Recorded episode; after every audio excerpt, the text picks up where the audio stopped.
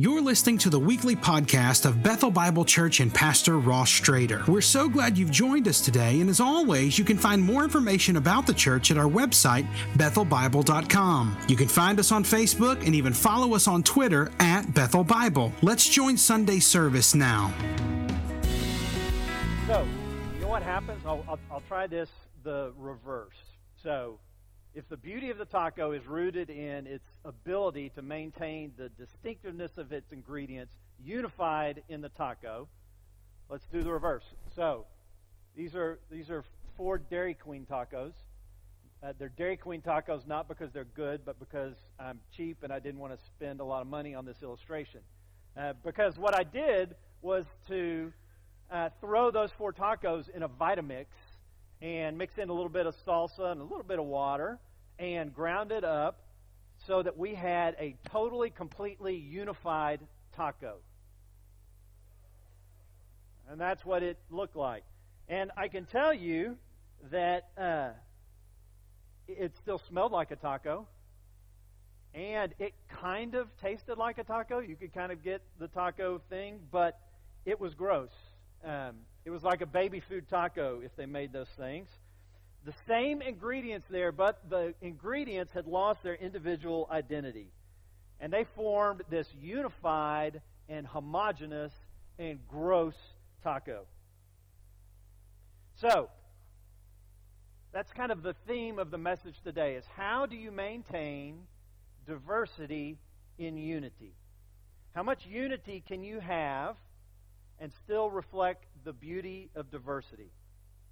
And how much diversity can you have and yet still be unified? You know, I think these are important questions today as our country wrestles with increasing polarization in almost every way we can imagine. We see it on TV. If, uh, if you have a particular worldview, you find your news channel, and that news channel is going to talk like you, it's going to look like you, it's going to think like you.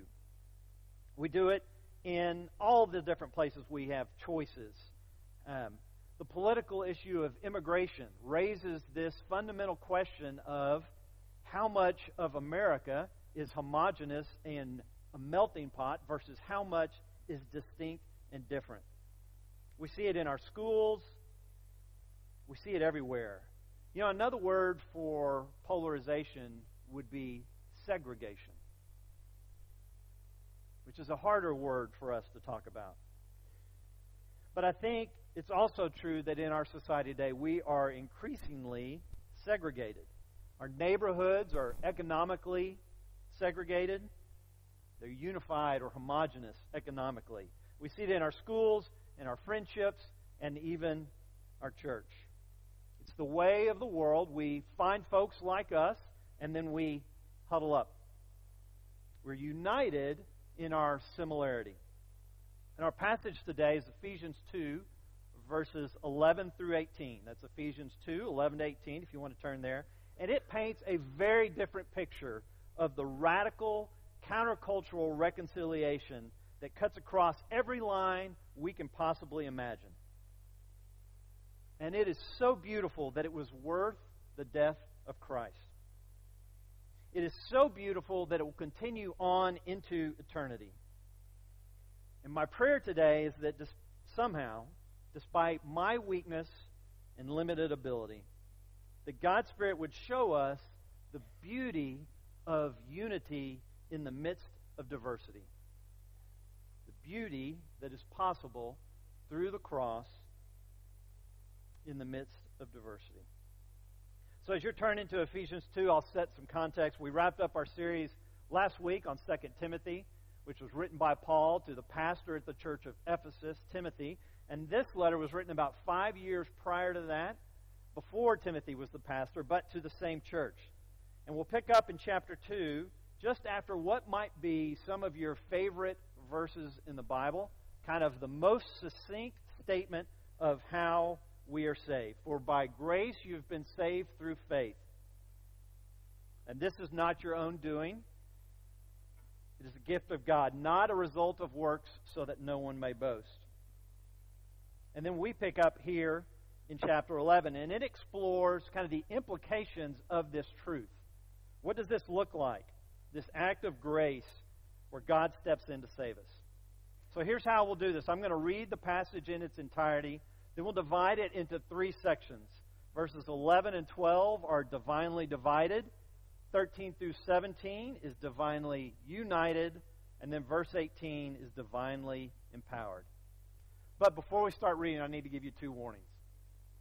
The first is that while I was in seminary, I wrote a 24 page single spaced paper on this passage, which is about three times longer than a normal sermon, even Ross Strader's normal sermons.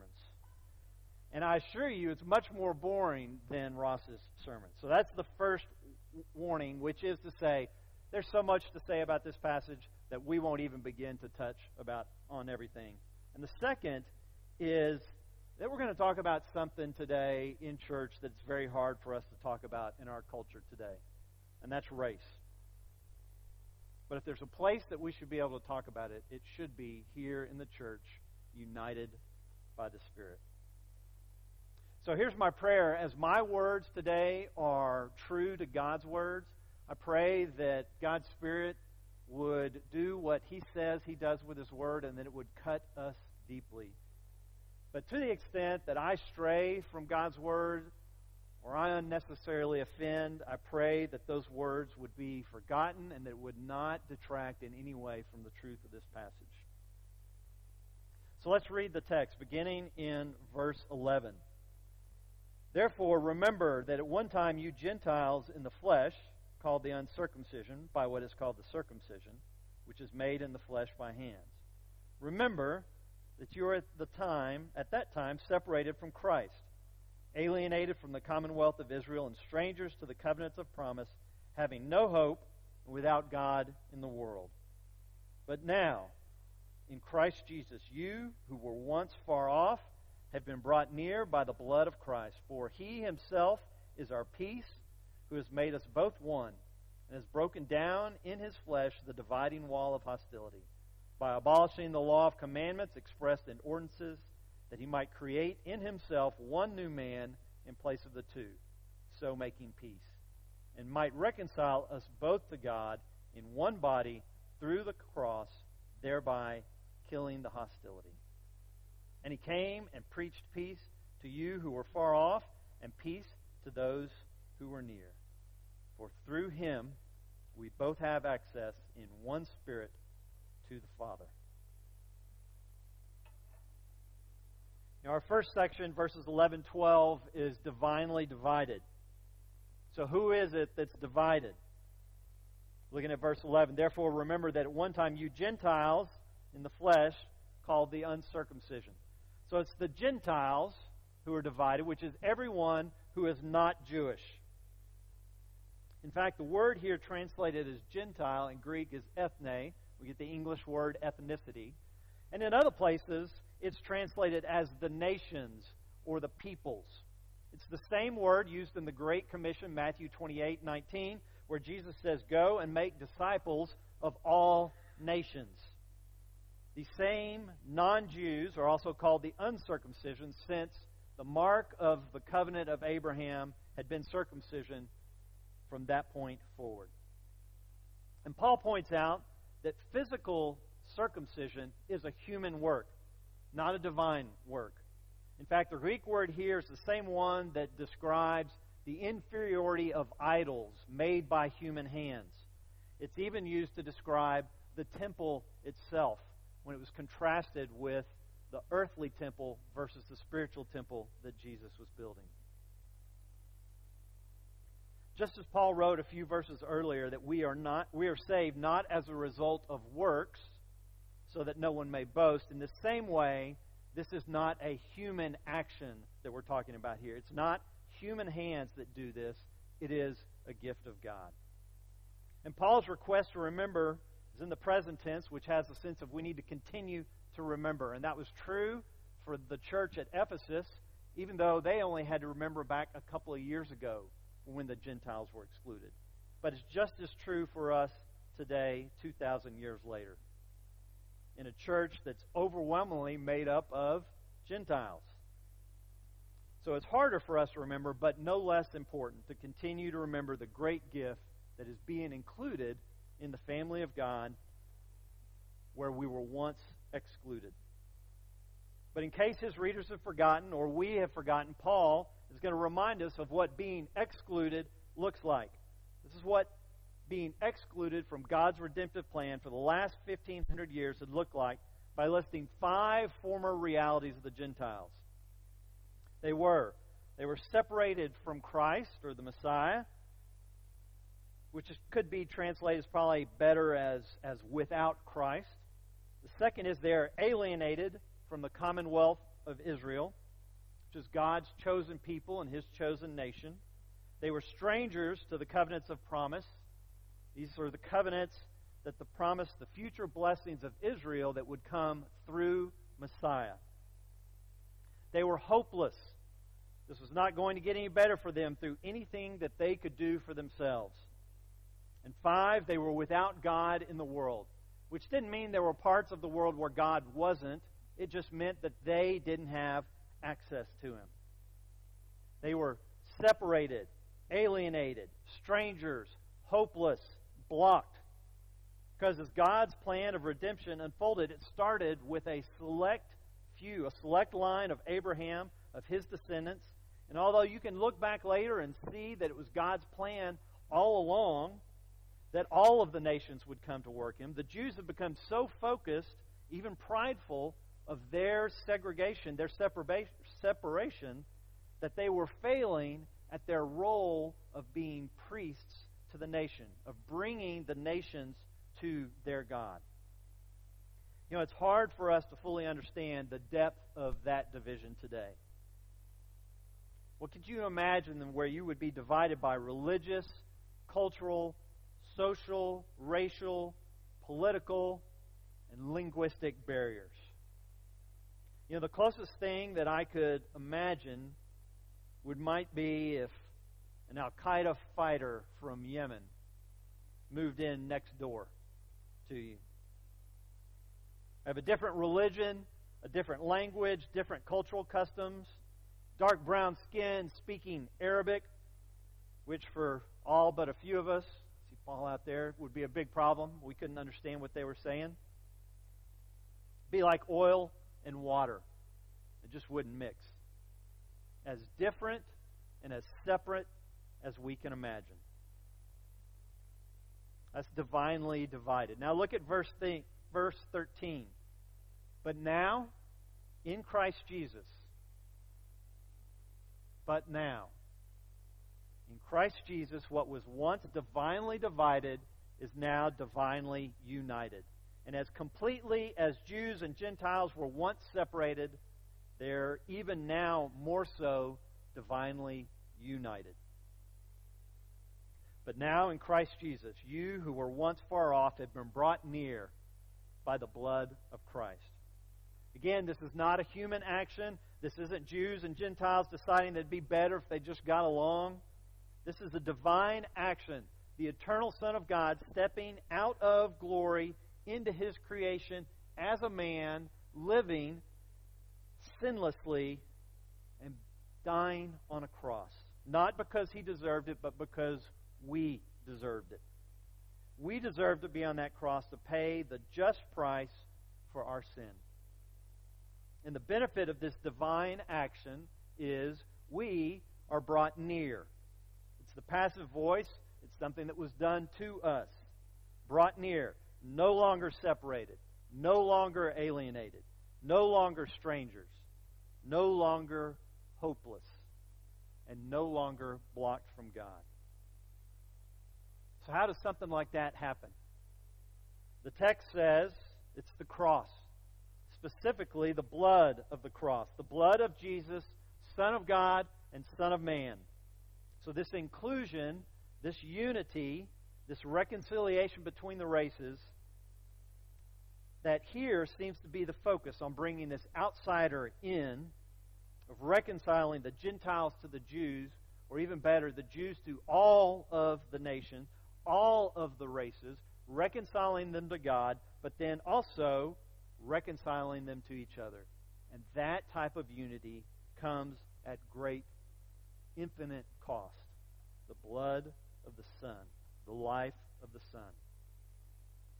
And while we often reflect on the individual, on the great price paid for our individual salvation, of us being reconciled to God, and we know to appropriately respond in gratitude to God's grace towards us, this passage points out one of the results accomplished by Jesus on the cross at great cost is the reconciliation of all the races to Him and to God.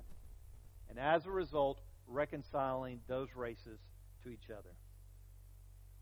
As Americans, we have a worldview that tends to emphasize the individual, which has lots of benefits. So we talk about things like free will, personal responsibility, liberty. We use phrases like lifting yourself up from your bootstraps.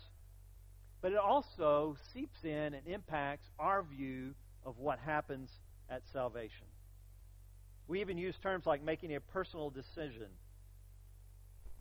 as exclusively an individual act or personal, which at one level it is, but God's redemptive plan is not just to redeem individuals.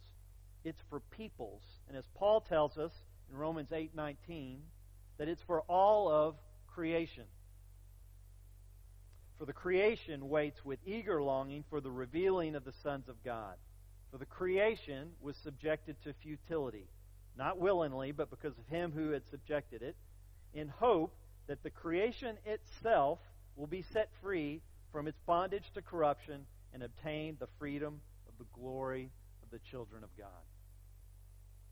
And this isn't just a peaceful coexistence or indifference between the races, it's divine unity. Verses 14 and 15. For he himself is our peace, who has made us both one and has broken down in his flesh the dividing wall of hostility by abolishing the law of commandments expressed in ordinances, that he might create in himself one new man in the place of two, so making peace. This means that Jesus not only did something that brought peace, he is actually peace himself for us. He is our peace, and by meeting the just requirements of the law, by remaining sinless until his death, he fulfilled the law which nullified it, which rendered it powerless. He removed those divine requirements that had previously separated the Jew and Gentile. But couldn't you read verse 14 where it says he made us both one, or in verse 15 where he says that he's created one man in place of the two, and read that racial differences have been wiped out completely? I don't think so for two reasons. The first is that Paul's referring to the church, which he often uses the metaphor of the body to describe how all these parts fit together. The second is elsewhere in Scripture, we see races continuing out even into eternity. For example, take a look at Revelation 8, verse 9. John, the author describing heaven, says, After this I looked, and behold, a great multitude that no one could number from every nation, from all tribes and peoples and languages, standing before the throne and before the Lamb, clothed in white robes, with palm branches in their hands. So, in a place where there is no sin, where they purely and authentically worship the Lamb, John, writing what he saw, still saw race. He still hears different languages he recognizes the different ethnicities. So, in a place and time not impacted by sin, truly grasping the glory of the Lamb, responding in authentic worship, and the way John describes the beauty of this scene is its size. It's a multitude too great to count. And it's diverse. Every nation, every tribe, every people, every language, perfectly united in their worship of the Lamb. The diversity of the work of worshipers is what strikes John and should strike us. You know, we don't say the Lord's Prayer very often in our corporate corporate worship. The second verse of that prayer, Matthew 6:10, says, "Your will be done on earth as it is in heaven. You all know those words. You want to know what the will of God looks like in the area of race in heaven? It's this picture an army of true worshipers united by their faith, united in their praise, yet still diverse in every way imaginable. So it's not that the racial diversity has gone away in this passage, it's been transcended. The most important thing about us is not our race or ethnicity, it's whether we have been reconciled to God. But do we look for or expect this type of reconciliation in the church today? So let's talk about our expectations as generic Christians on what we would expect to see when someone comes to faith. When they become a believer, if you ask the generic Christian what the results of that here on earth, they'd say something like, well, they should sin less. And certainly we see Scripture encouraging us to sin less.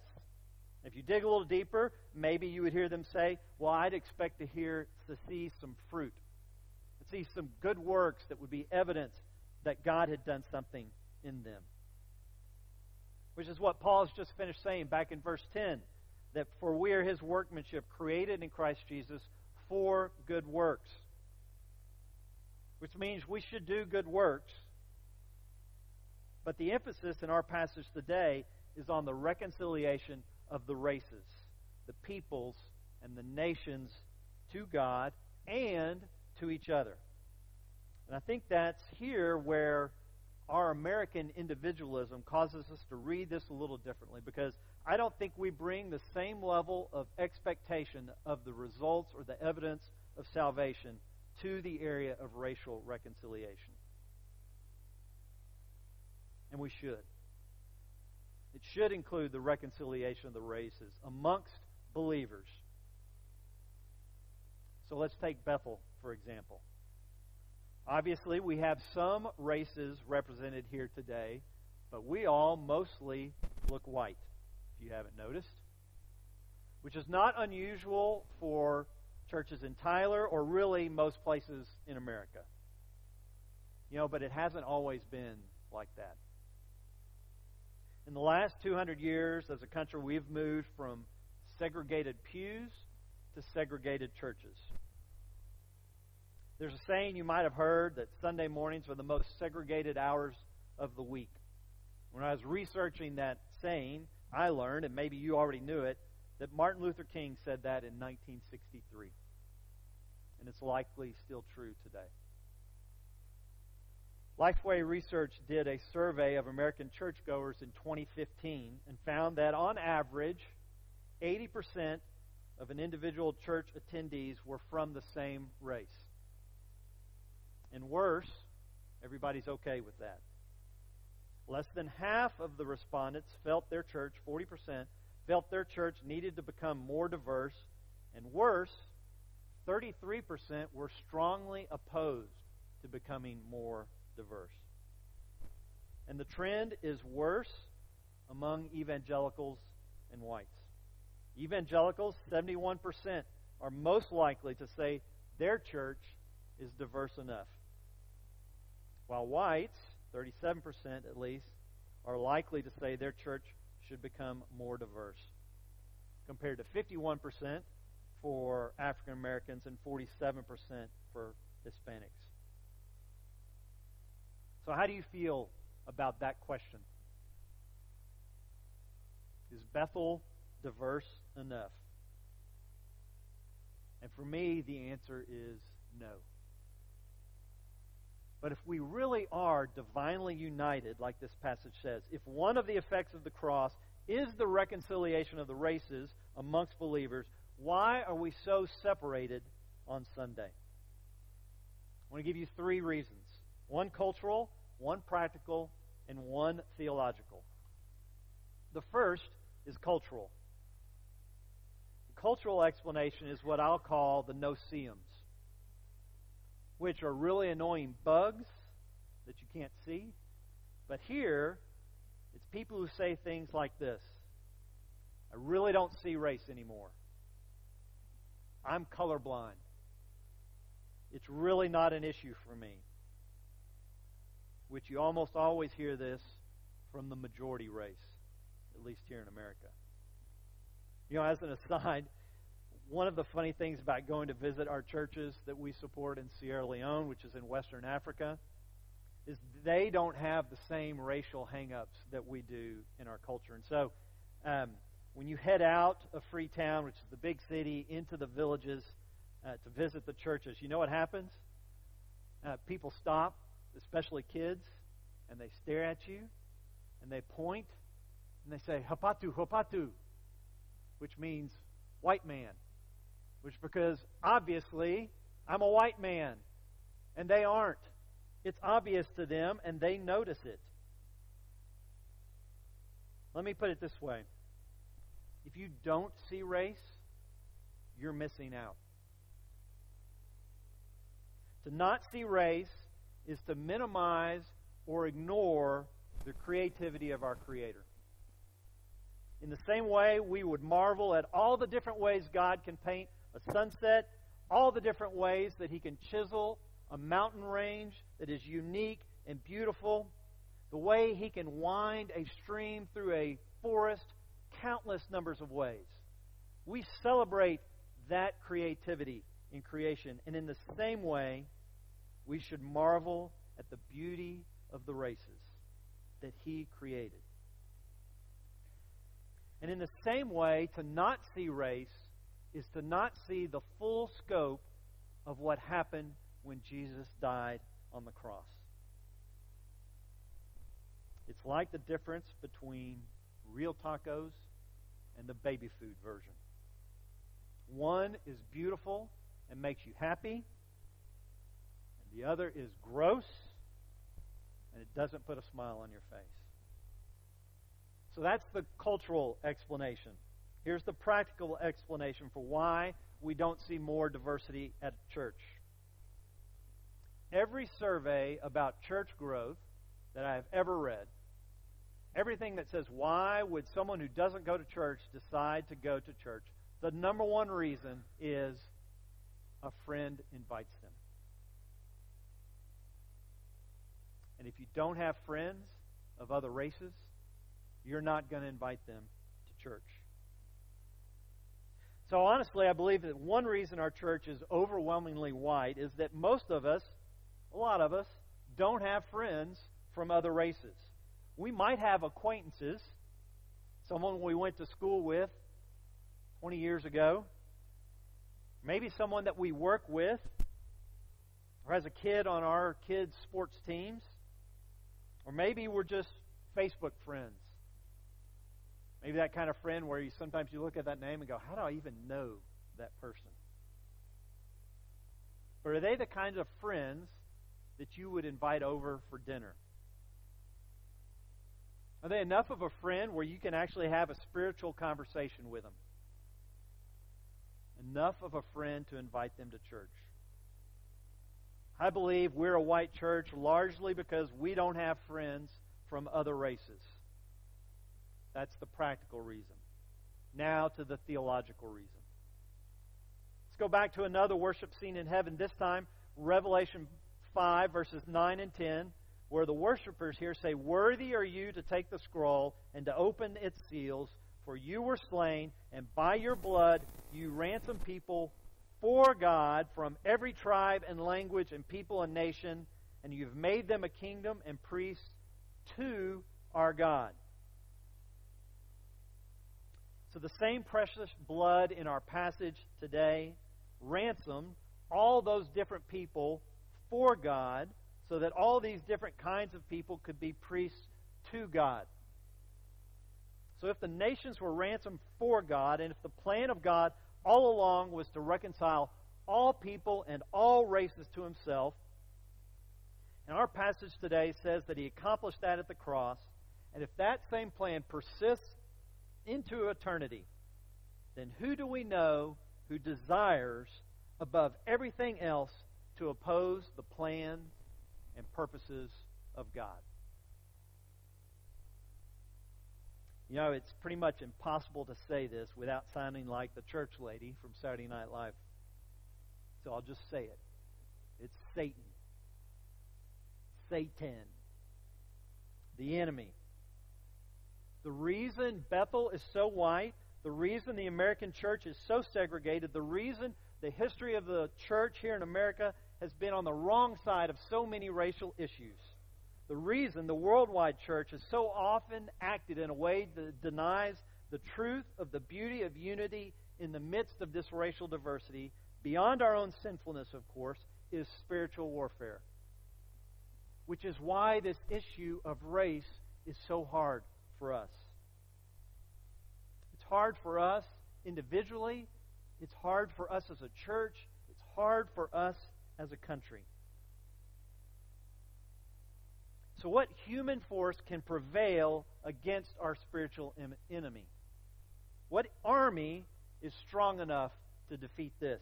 What political ideology is persuasive enough to reconcile the races? What laws would be strong enough to protect us against this type of division? And the answer is none. Not a single one. But fortunately, but God, the same God who has divinely united us, has also divinely empowered us. Look at verse 18. For through him, it's Jesus, we both have access in one spirit to the Father.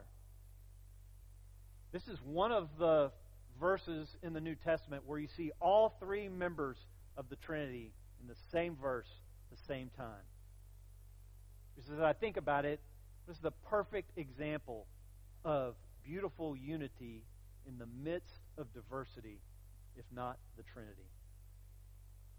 Through faith in Jesus, through his blood on the cross, we are reconciled to God and we are reconciled to each other, and that same one Spirit comes to live inside us, makes us new creations, changes our affections because we have a new heart, which changes the way we think and see the world because we have transformed minds from all tribes, from all people, all races, all languages, yet united in one spirit. One of the great things about going on a Bethel missions trip, which all of you should do, or maybe any mission trip, but Bethel trips first, is that you get to see the unity of one spirit in action. So, one of my first trips with Bethel was to Italy. I know that sounds rough, but beyond the good food, the gelato, the coffee, the art, the history, you know what the most beautiful thing was? It's going to an Italian church on a Sunday morning and witnessing people of a different ethnic group in a different language worshiping the same God that we have. United by the same Spirit. You know what the weird thing is? You show up in a place like that and you love these people. You don't even know them. Yet that Spirit is powerful enough to unite us all. And if you can't afford to go on an international mission trip or that deadline's passed, here's another option. Go visit a church just once. You don't have to go like away. Just visit it once. Visit a church that isn't white. Even here in Tyler, and you'll see that we are united by the same Spirit, and will show you a little glimpse of heaven, of that picture of what it could look like where every tribe, every nation, and every tongue worships with one Spirit, with beautiful diversity in the midst of unity. It's better than a great taco. Let's pray. Heavenly Father, thank you for your grace.